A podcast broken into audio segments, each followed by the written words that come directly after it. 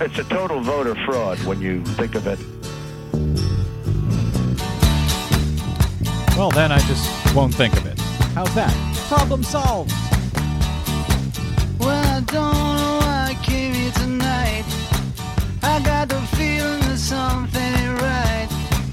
I'm so scared in case I fall off my chair. And I'm wondering how I'll get down the stairs. Clowns to the left of me, jokers to the right. Here I am, stuck in the middle with you. Yes, I'm stuck in. From Pacifica Radio in Los Angeles, this is your Bradcast, as heard on KPFK 90.7 FM in LA. Up in Oregon on 91.7 FM KYAQ and 106.7 FM KSO. Out in Pennsylvania on 93 FM WLRI in Lancaster. On 88.5 FM KAKU, the voice of Maui. Up in Minneapolis, St. Paul on AM 950 KTNF, the progressive voice of Minnesota.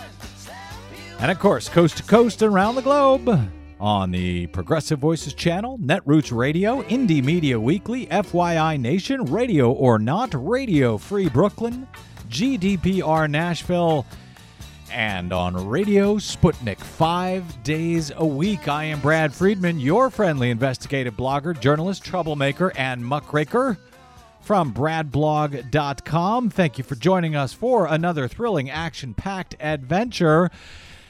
Man, as the presidential election season heats up big time, we've got debate coverage uh, uh, coming up on our next episode. We continue to cover Iowa. We will be covering the New Hampshire primary and not just the horse race stuff, but the stuff that actually matters since Monday night and the first in the nation caucuses in Iowa, we've been talking about them here on the uh, on the Bradcast and about concerns about uh, particularly on the uh, on the Democratic side, concerns about the res- results, the accuracy, some of the chaos that was apparent on Monday night, seen around the state. Not entirely unusual when you've got a contest as close as the one in uh, in Iowa on the Democratic side turned out to be, at least according to the numbers that have been reported. So that's not entirely unusual, but as I've said many times, concerns come out over time afterwards, after the election, in the days, in the weeks, sometimes months and years after. So We've been keeping our eyes on that, even as much of the uh, uh, media, of course, is is you know looking at the political aspect. We're looking at the election integrity aspect for both the Democratic and the Republican side. And now I'm, well, I, I I'm happy to say, but I have to put the word "happy" in quotes, that the Des Moines Register is also expressing concerns as well about what happened on Monday. Their editorial today is uh, is headlined "Something Smells in the Democratic Party." Wow. That's not at bradblog.com. That's not at uh, blackboxvoting.org. That is the Des Moines Register, which, by the way, endorsed Hillary Clinton in the Iowa caucuses. Uh, the um, the Register's uh, editorial from the editorial staff there uh, says, in part, we can take ribbing over our quirky process here in Iowa, but what we can't stomach is even the whiff of impropriety or error. What happened Monday night at the Democratic caucuses was a debacle, period. Democracy, particularly at the local level, can be slow, messy, and obscure, but the refusal to undergo scrutiny or allow for an appeal reeks of autocracy. The Iowa Democratic Party must act quickly to assure the accuracy of the caucus results beyond a shadow of a doubt.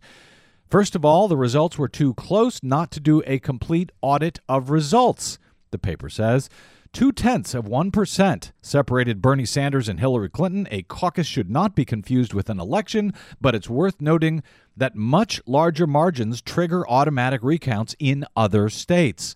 Second, they say, too many questions have been raised. Too many accounts have arisen of inconsistent counts, untrained and overwhelmed volunteers, confused voters, cramped precinct locations, a lack of voter registration forms, and other problems.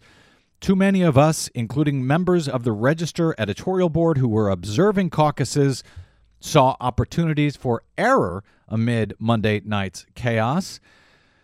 The editorial goes on uh, to call on the uh, Democratic Party to break silly party tradition and release the raw vote totals to be transparent, and then call for a blue ribbon commission to study how to improve the caucuses as the Republican Party of Iowa did after its own fiasco in 2012.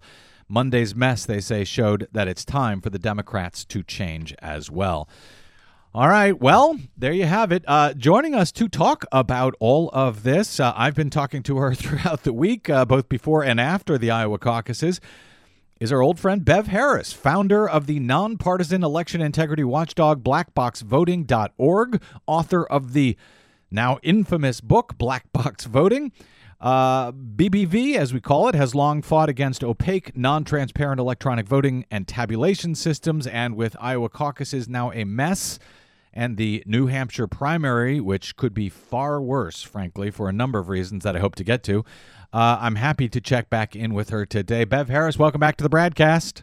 Well, it's absolutely a pleasure to, to be with you. You always seem to have it right, uh, you know, a week or two ahead of everybody else. well, I, I wish that wasn't the case. I'd like to be wrong about these things. And frankly, I'd like to not have you on quite as often because that would probably mean everything's working out great. All right, we got a lot to discuss here, including yes. uh, your thoughts and concerns about the process in Iowa on Monday night, the continuing fallout over the election integrity, uh, well, caucus integrity, as you described it in a recent piece at Black Box Voting on both the Democratic and the Republican sides.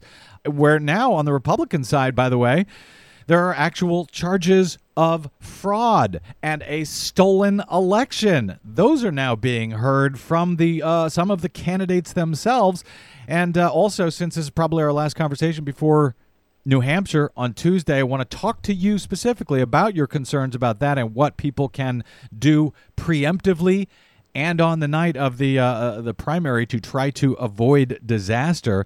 Also, uh, Bev, we lost another great election integrity champion this week. Uh, last night, in fact, someone who I know that you and I both worked with closely over the years, so I want to discuss that as well uh, today. So lots to get to, uh, but first, the one issue that I think is is not actually that important, but it seems to have caught the imagination of a lot of people is these coin tosses reportedly uh, that Hillary Clinton won. Um, county delegates uh, in where there were ties in uh, some uh, six out of six different caucuses where these coin toss happened.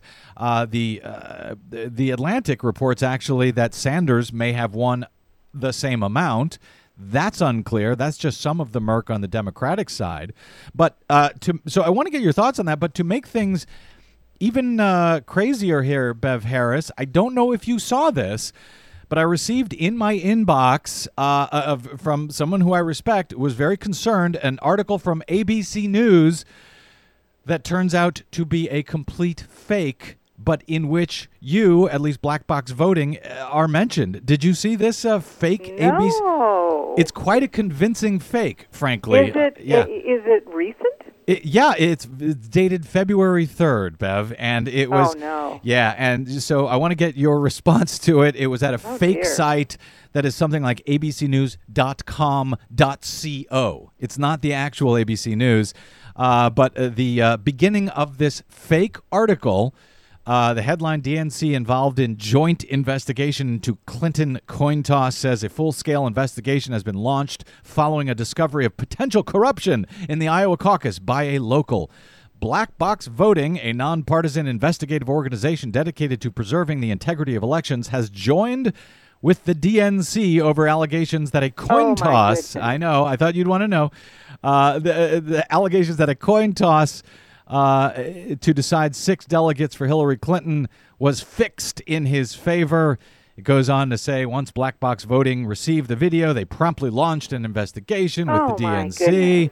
And that black box voting refuses to make an official statement claiming whether this case is being considered fraud currently. So, Oh well, I'll make a statement that Yes. the article is considered fraud. yes, this is amazing. I mean, Yeah. not only has did that not happen, but certainly nobody has contacted me at all regarding that. But I'd be happy to discuss the coin tosses with you, Brad, I- because you yeah. do seem to have integrity. Well, I, I wanted to talk about that, but I wanted to give you a chance to note that article and to note that it uh, you agree that it is Oh, uh, my complete and utter nonsense, even though it has ABC News written on it. So. Uh, you you uh, disassociate yourself from that article entirely, correct? Thank you. All right. Yes. Oh, absolutely. No, I have nothing to do with that. That said, I uh, I spoke uh, with uh, election uh, with the Iowa caucus expert Professor David Redlawsk earlier this week uh, about the process that takes place in Iowa. This insane process, more insane, I think, on the on the uh, Democratic side. He talked about the coin tosses. He got his numbers, I think, wrong, and I've heard from a lot of people that he, he got the numbers wrong. He, he's not a statistician or a mathematician, he's a political scientist. But his point in general was that six out of six for one candidate over another is not as extraordinary as it seems, and there must be a way to settle these uh, ties when you have them uh, in elections and at the caucuses. So, your thoughts, your concerns about this uh, coin toss stuff? Well, you know, I've looked into it a little bit, and um, it's interesting. The the six for six is one source. What happened is they weren't required to report whether they used a coin toss, um, and so there was six that went for Bernie Sanders, according to reports of people who were there, but that didn't show up in the in the database at the uh, weren't recorded in the database of the DA, DNC, which was re- retrieving all these things. So, and they got six for six for Hillary in six different locations. And so, what the Des Moines Register is asking for, I got to tell you, I love these guys because they just don't let them get away with this stuff. They said, we want you to disclose all the coin tosses and how they came out. Yep.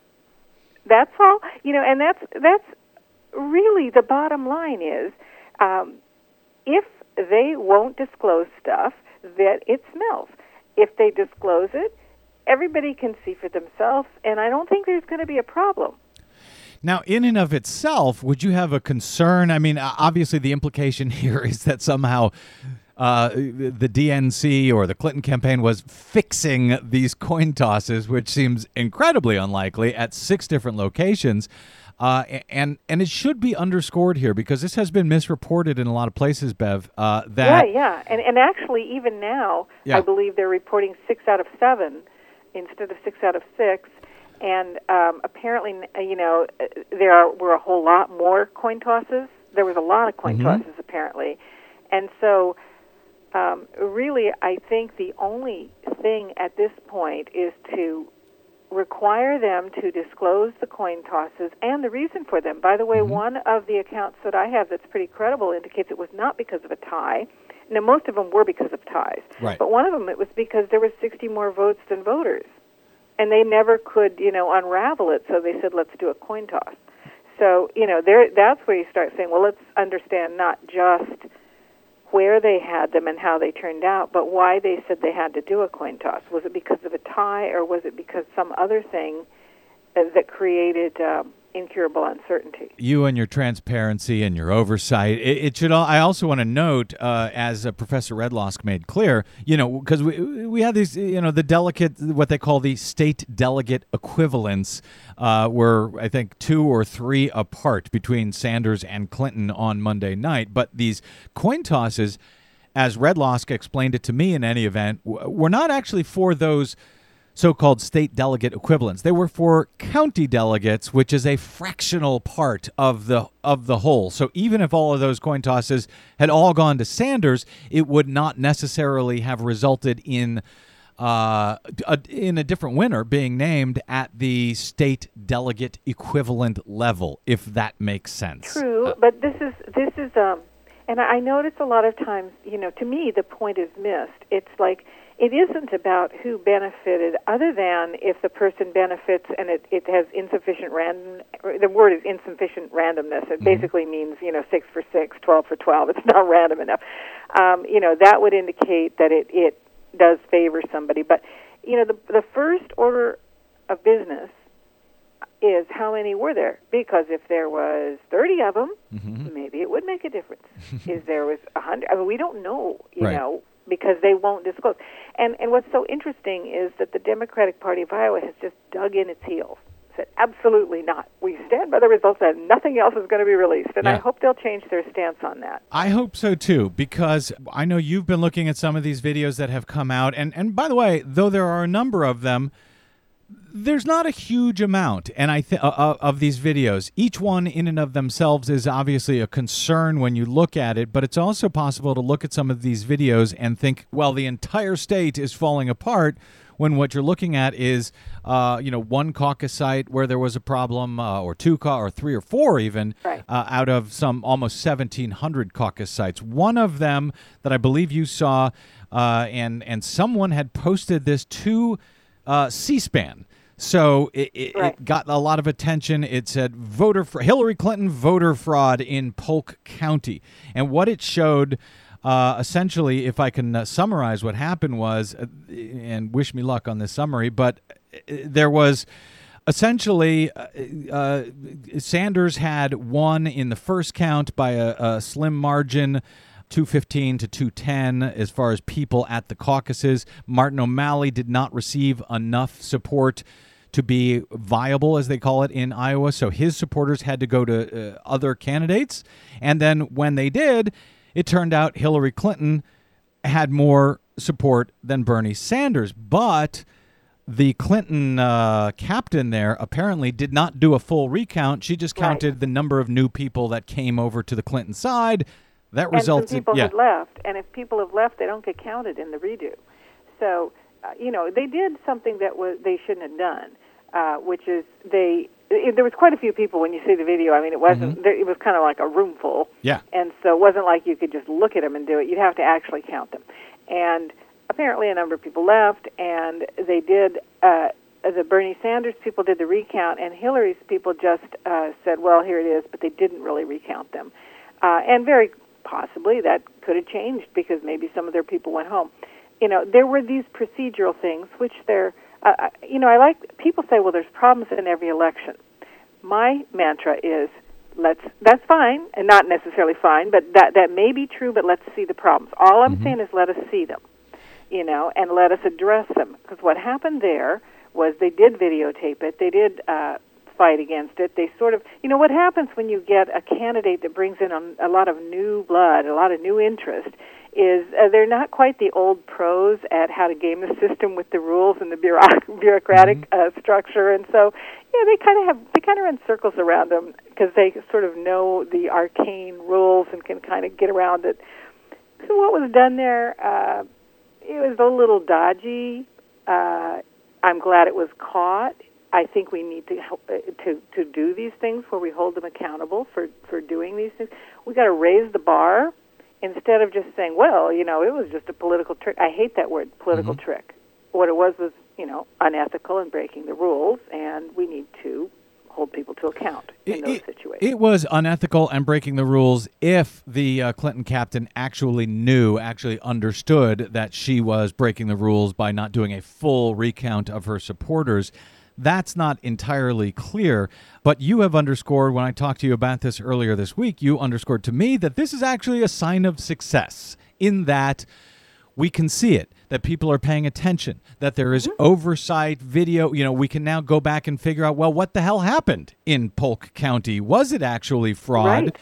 and by the way i just want to make clear uh, it's been reported as voter fraud it was absolutely well what's your thought on that was that voter It's- fraud You know, they call it everything voter fraud. Is uh, it's so odd. It's like even we'll get to this in a minute, but even Trump is claiming that when one of the candidates, you know, uh, spread some gossip that wasn't true about another candidate, that that was voter fraud. Right. I'm like, how is this voter fraud? Can we just call it what it is, which is, you know, a problem with election integrity, or in some cases, election tampering? But it's not about the voters. Why are we pointing fingers at these? You know, the, the most idealistic level is the voter. Right. Leave the voters alone. The voters are doing fine by and large. It's uh, other problems, perhaps election fraud, perhaps tampering, perhaps dirty tricks, but everything is not voter fraud. Leave the voters alone. They're doing Yes. great.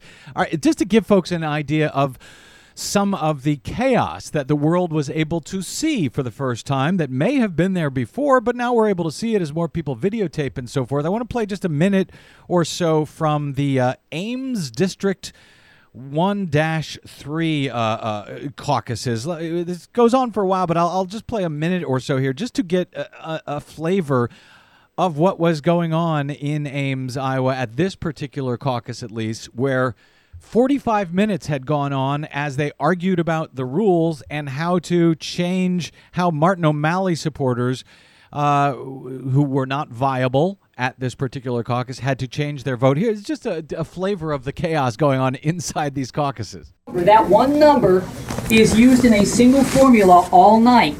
Okay? It's used in a single formula all night. We have four delegates.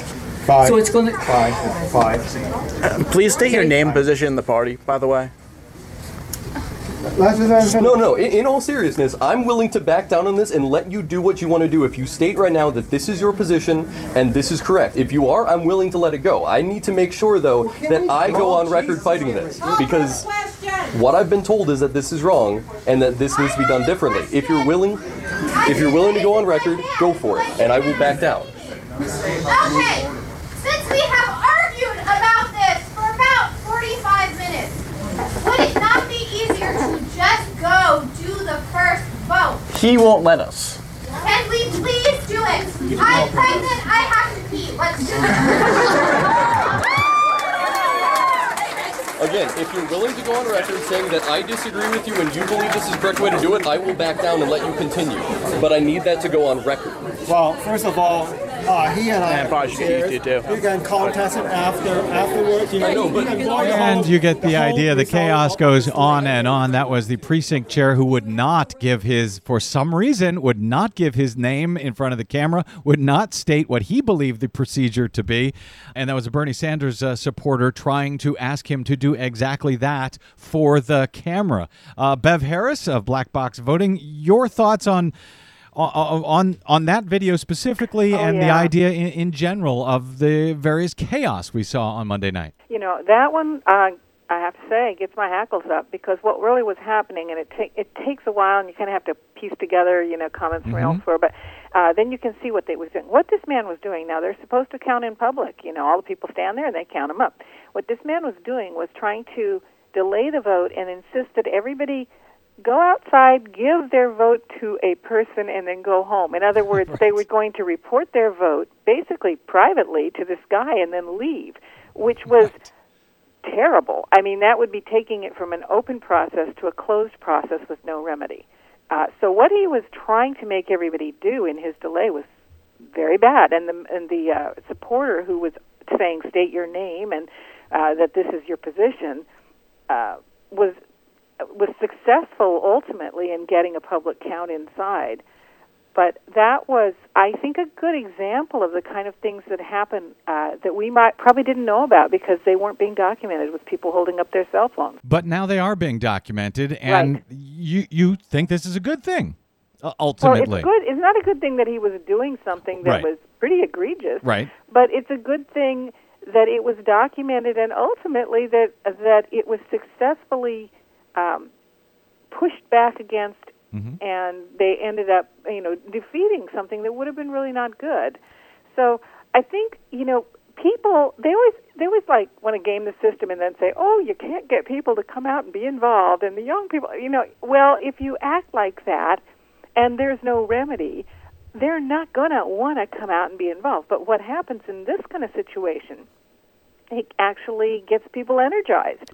They're like, "Hey, he was doing something. He was trying." In fact, in one point in the video, the guy says, "He's trying to take away my democratic rights." You know, I mean that kind of stuff, and then successfully pushing back and getting it in public as it was supposed to be. I thought that was uh, really, it's a positive sign because we haven't been there, as we all know. We've been just accepting, you know, hidden things that we can't see. I, I, I need to take a quick break here, Bev, and we'll come back with more. And I want to talk about the uh, concerns on the Republican side, where Donald Trump is now saying the caucus was stolen. Uh, uh, and I want to talk about uh, New Hampshire coming up uh, Tuesday, first in the nation primary coming up on Tuesday. But before we get to that break, Bev, I'm getting a lot of, I have been getting all week a lot of uh, email in my inbox saying Hillary Clinton stole the Iowa caucuses. I'd like to get your response to that. Do we know if the Iowa caucuses on the Democratic side were stolen? Uh, are these people being helpful, not helpful? What is your thought on, on, well, on the idea that it was stolen by either Hillary or the Democratic Party at this point? Well, I think if you refuse to show the underlying data, I mean, they're refusing to show, you know, the the pieces that make up the whole.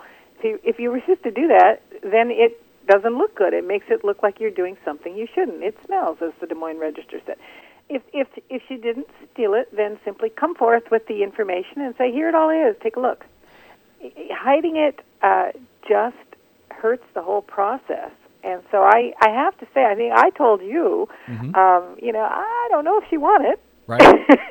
Way back when, before all this was coming out. Right. And it's because uh, you know it, it was not just that. It was there was quite a lot of delays. There was one in Hancock County where they were trying to to get the results you know put into the tally, and the Democratic Party in the state actually said, "Oh, we don't think we'll accept that right now. Go back and check it a few more times." And it took them hours to get their result put in, which had a a vote for Bernie, of course. And so when you when you see stuff like that, it's like you've got to open it out. You got to make mm-hmm. it transparent, and then there, you know, no matter what you did, just let it all shake out and let people figure it out. I think to say she stole it, we don't have the information to know that. No, we don't. And that was one of the points I wanted to get to is that it's not helpful, in my opinion. And I know you and I both, uh, Bev Harris, have taken you know a lot of heat at various times when people claim that we are claiming an election was stolen when in fact we were not. So I, I- I just want to be clear. I'm not claiming this was stolen. I don't think you're claiming it was stolen. No. But you're saying let's have the oversight to find out what actually happened.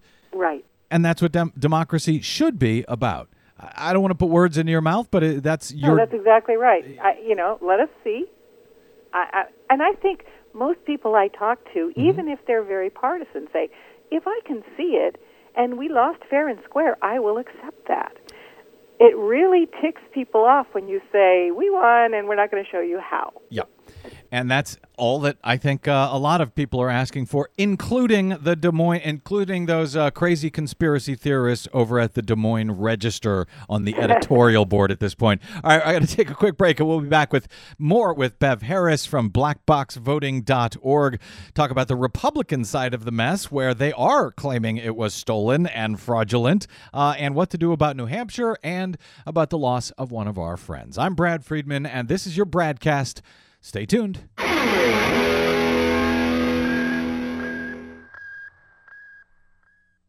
Hi, this is Desi Doyen from the Green News Report and the Bradcast, both brought to you without corporate or political influence. Why? Because we rely on you to help keep us completely independent. Please drop by bradblog.com slash donate today and help us stay on your public airwaves. That's bradblog.com slash donate. You'll thank yourself later. I'll thank you now.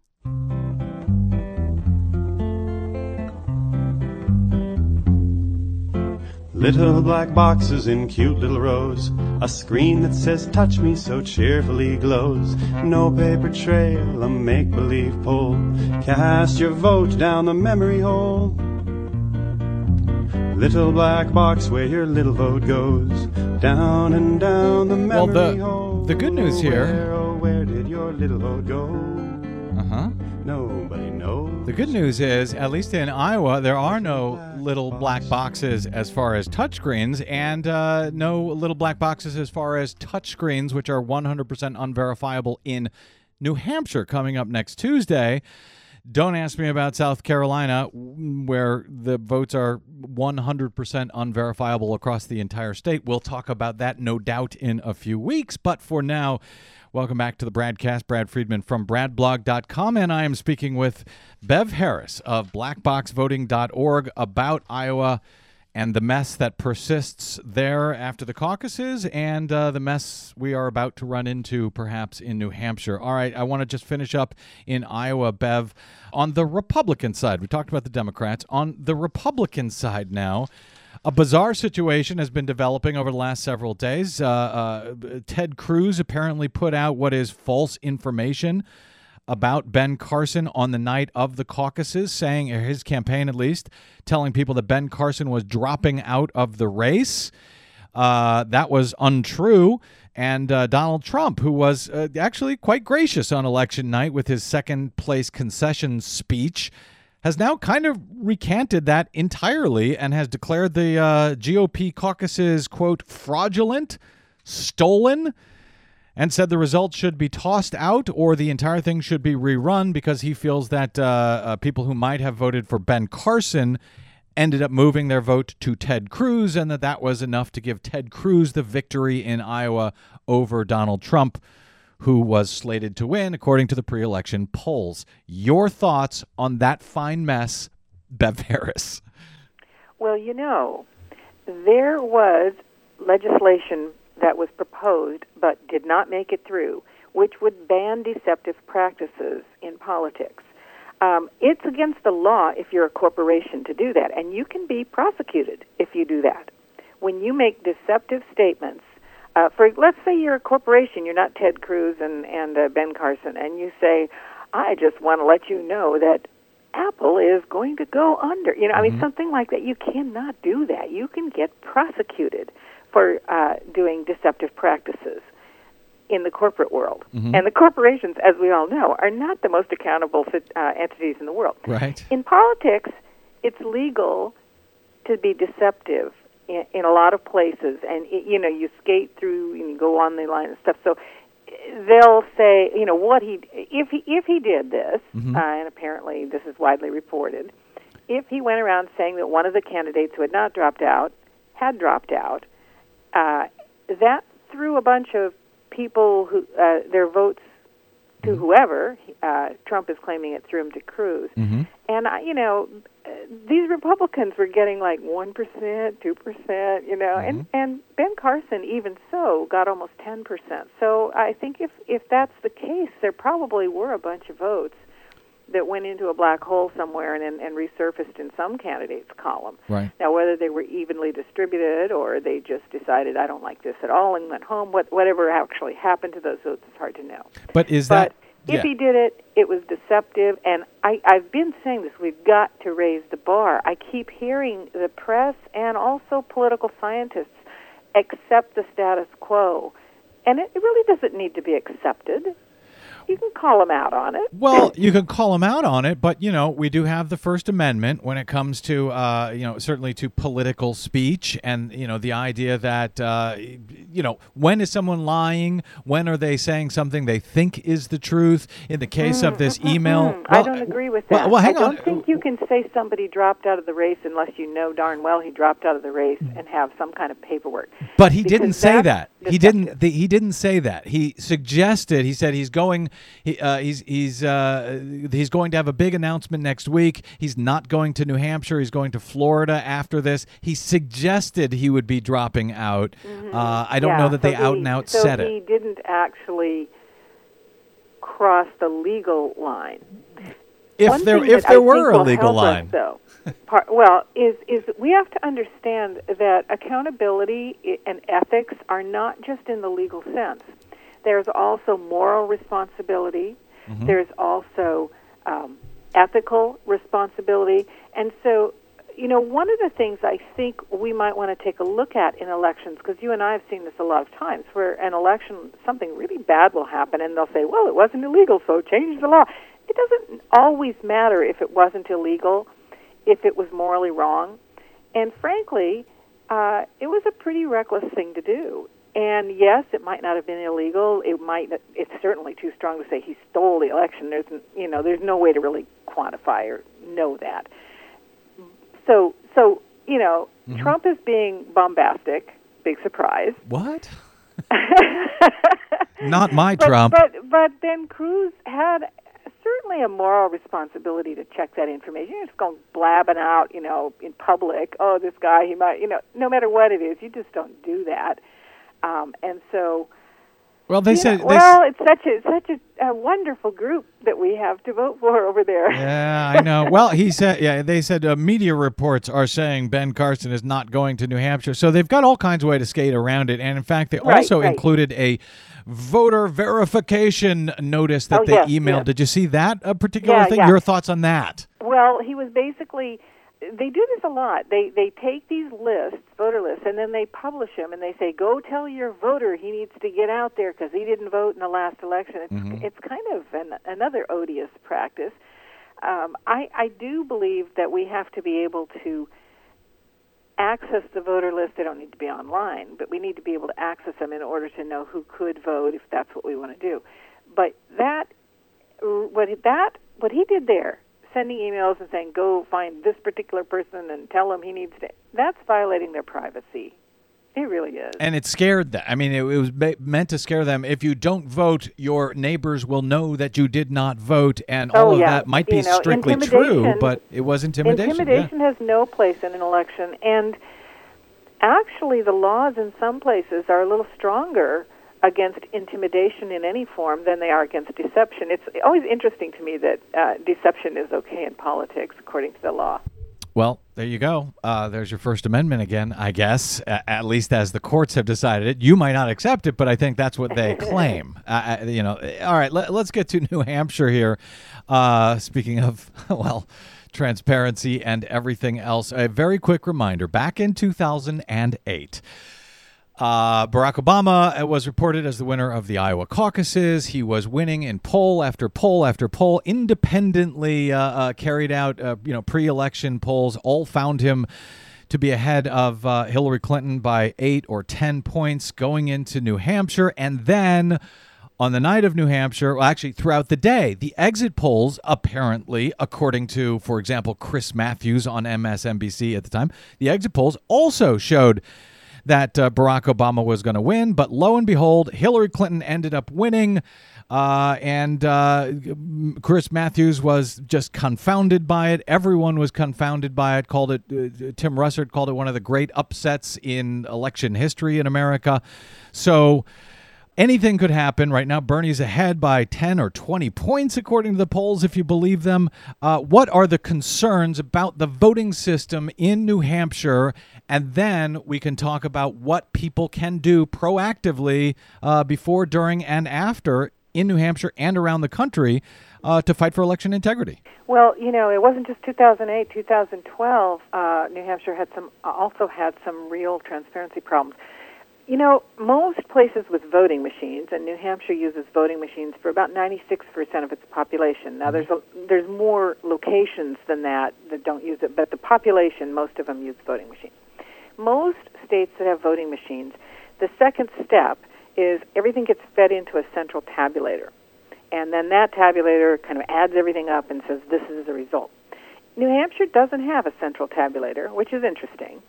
Uh, well, let me correct it. It has it has a central tabulator. Her name is Karen. She's been there like a hundred years, and her what she does is she collects all these pieces of paper and then sits there privately and and types it into her own private Excel spreadsheet. Really? Uh, yes, and no one's allowed to watch. Wait, this is the results you're talking about that come in Yes. from the from the counties. She types Yes. them into her own Excel spreadsheet. Correct, and no one's allowed to watch. Okay. And, and you know, so I went there. First of all, you know, asked the same question everybody's been asking: Can I watch Karen and what she's typing in there and compare it with what she's got? No, no, no, you can't do that. So I looked at the forms after she had typed them in, and there were all these crossouts and everything. I mean, they were really pretty butchered, you know. And I was like, who crossed all these things out? You know, a lot of it was in the same, looked a lot like the same person. I, I'm not a handwriting expert. And then in 2012, Deborah Sumner, who's a citizen from New Hampshire who's done fantastic work, she went in on the primary night, said, I would like to videotape uh, Karen Uh-huh. entering the numbers. And they said, no, that would violate Karen's privacy.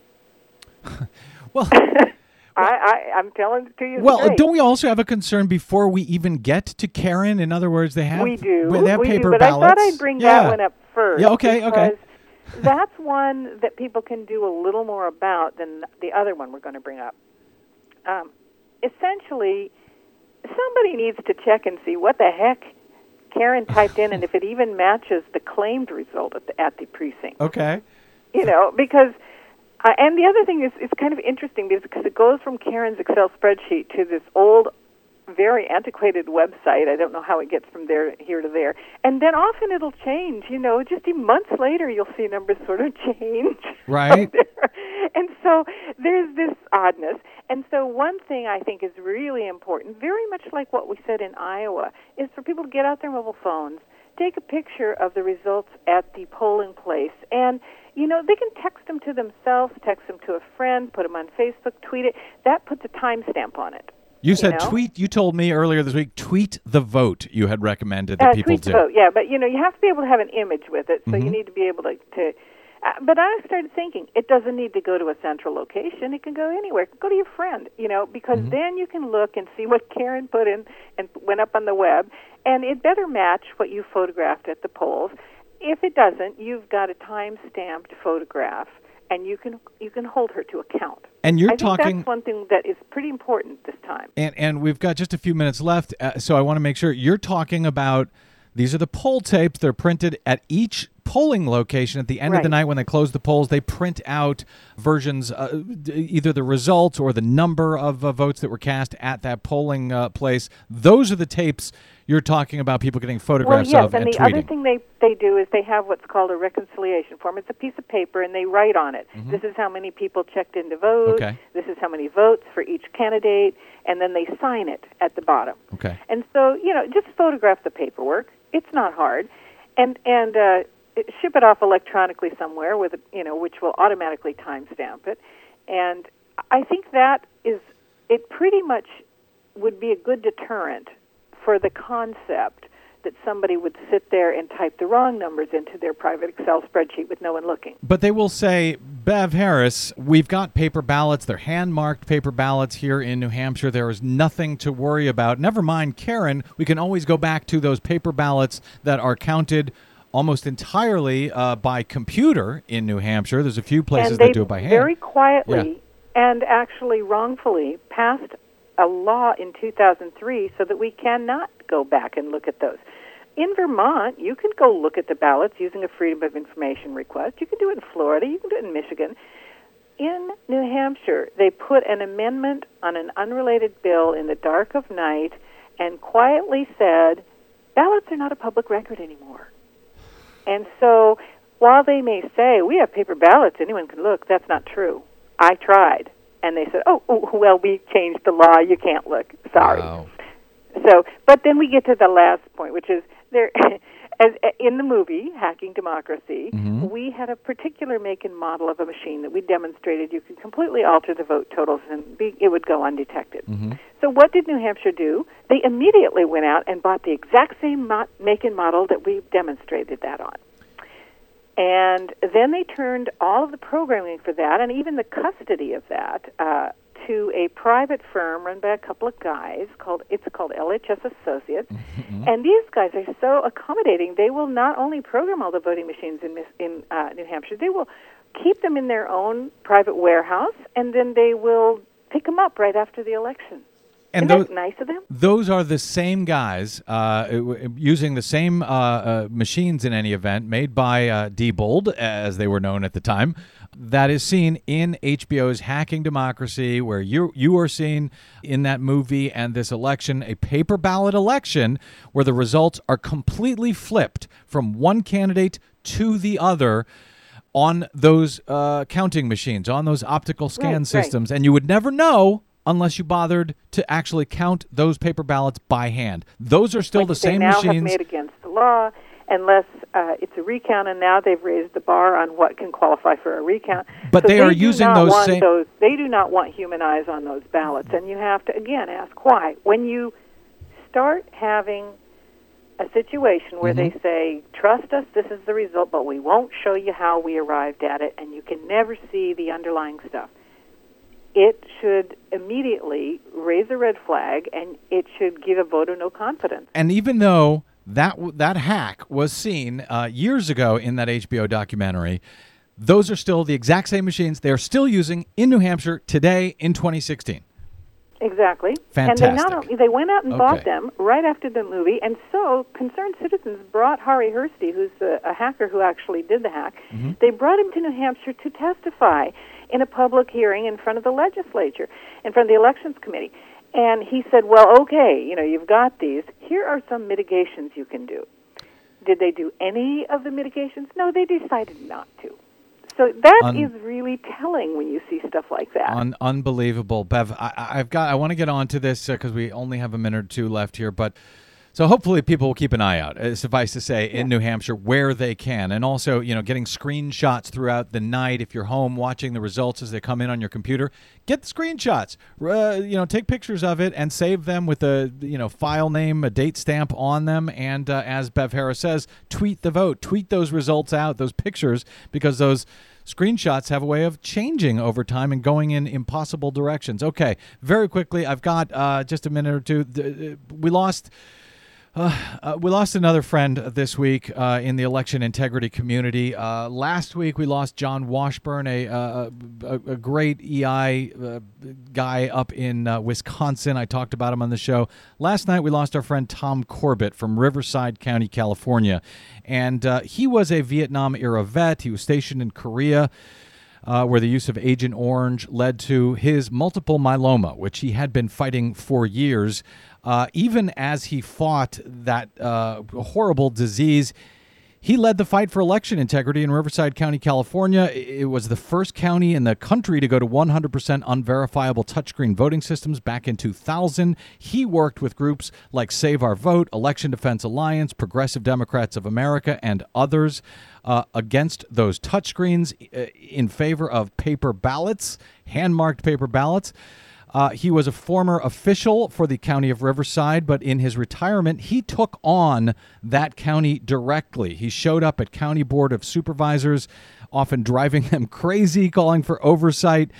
Uh, he was a guest on this show uh, many times throughout the years. He was cited at bradblog.com for his extraordinary work, including, among other things, helping to expose the infamous yellow button on the back of Sequoia touchscreen uh, uh, voting systems that will allow you to vote as often as you like. Those machines are still used around the country today.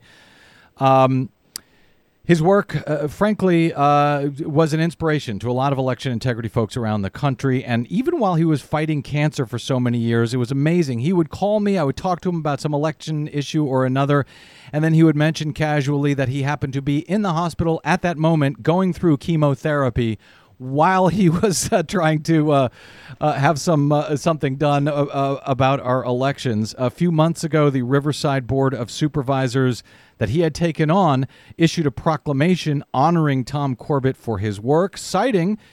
His work, among other things, with Bev Harris at Black Box Voting on that proclamation.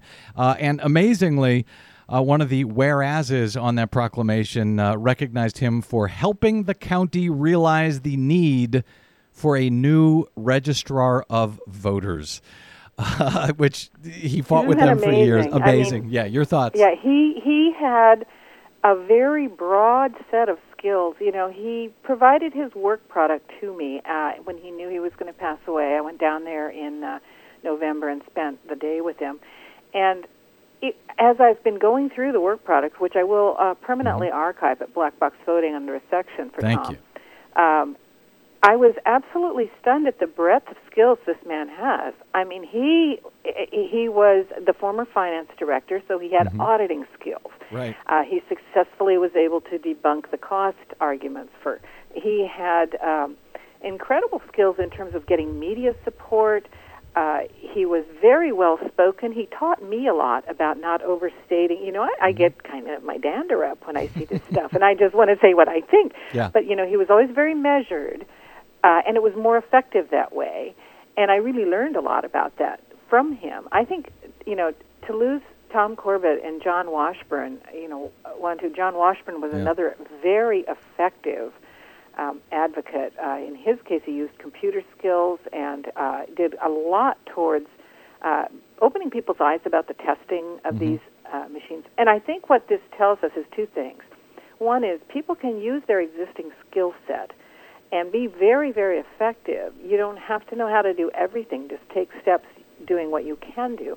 And the other is we need, you know, more new and young people because uh, there is an aging population here of some of the most effective folks who uh, we unfortunately have been losing. And so we have some of those coming up. I'm going to be telling people in the next couple of weeks about a gentleman by the name of Benny Smith, and he's going to be another of the greats, I'll tell you.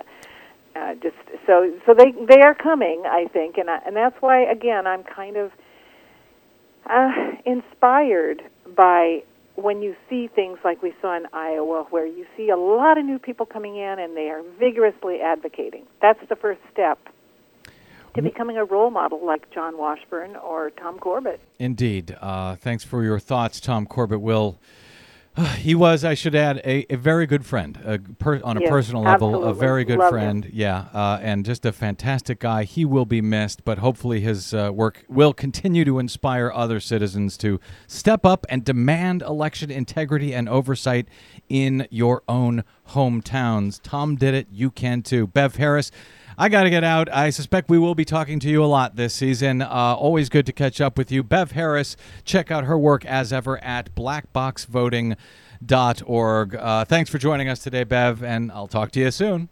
Okay, thanks. Bye bye. All right. We're going to take a quick break, and we are back with, uh, oh, Desi Doyen and the Green News Report right after this. I'm Brad Friedman. Stay tuned.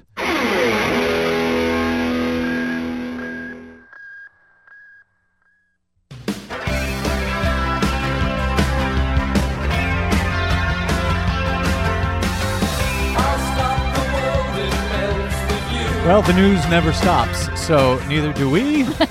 Neither does Desi Doyen with uh, the Green News Report. And I should note, Desi Doyen, our listeners may want to take cover because apparently, uh, I didn't know it when we recorded it, but this is episode 666 of the Green News Report. Uh, that's right, it is number 666 and our latest Green News Report. I know we can combat climate change and be the clean energy superpower of the 21st century. Democrats keep pushing climate action, Republicans keep ignoring it. We are literally drowning. Florida mayors beg Marco Rubio to address rising sea levels.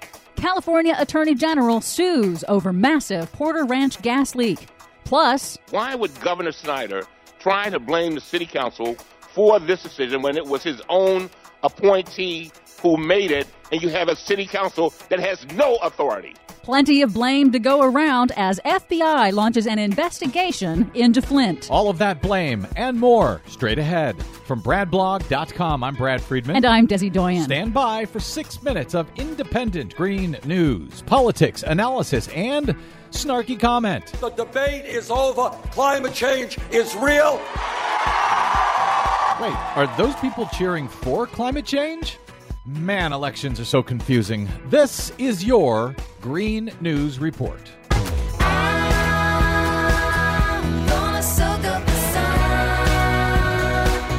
Okay, Desi Doyen, speaking of action, we're finally seeing some action out here in California where the Attorney General is now suing the gas company for this massive uh, leak that continues in Porter Ranch, California, near us here in Los Angeles. Yes, that's right. The Attorney General Kamala Harris and the Los Angeles County District Attorney have both now filed separate criminal lawsuits against Southern California Gas Company. They're accusing the company of failing to report the leak to state officials immediately after it happened. Criminal lawsuits. Yes, this is a very big deal.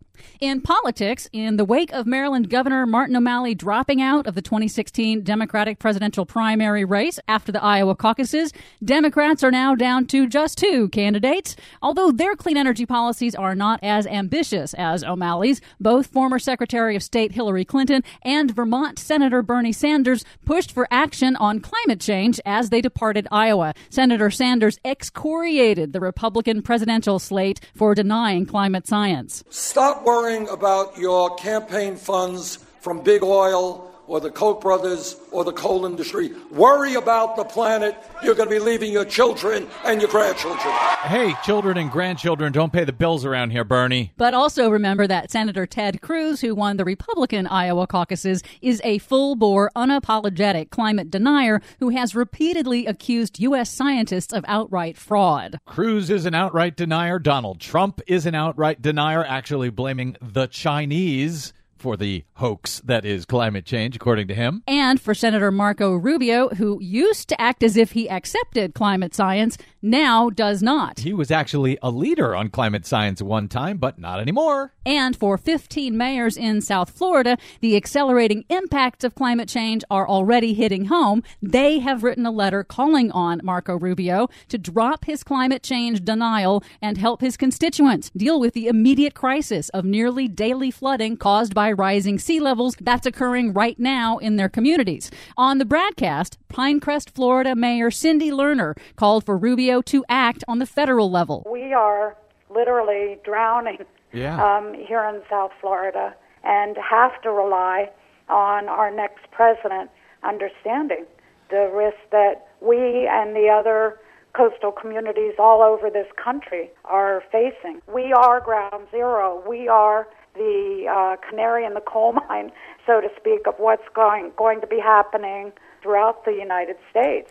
Up in Michigan, the FBI is now investigating the handling of the Flint water crisis by the administration of Republican Governor Rick Snyder to determine whether any federal laws were broken. At a House committee hearing on Wednesday over the crisis, the Virginia Tech researcher who fought tenaciously to expose the fact that Flint's drinking water was contaminated with lead, Professor Marc Edwards, testified that the lion's share of the blame belongs to Michigan's State Department of Environmental Quality. They were covering this up. There's no question about it. You read the emails. They were they lied in writing to the EPA, basically repeated one lie after another after another about the actual situation in Flint. But Edwards said a pivotal role was played by the director of the Federal Environmental Protection Agency's regional director, Susan Hedman, when she discounted an EPA researcher's alarm. EPA had the chance to be the hero here, and Ms. Hedman snatched defeat for EPA from the jaws of victory by discrediting his memo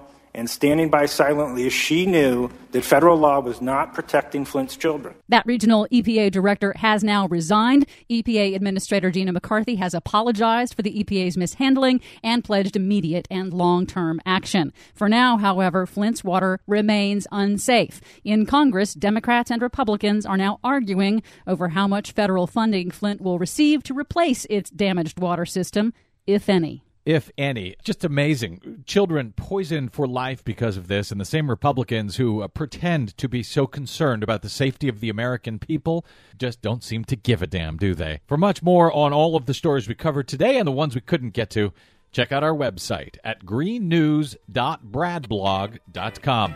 I'm Brad Friedman. And I'm Desi Doyen. And this has been your Green News Report.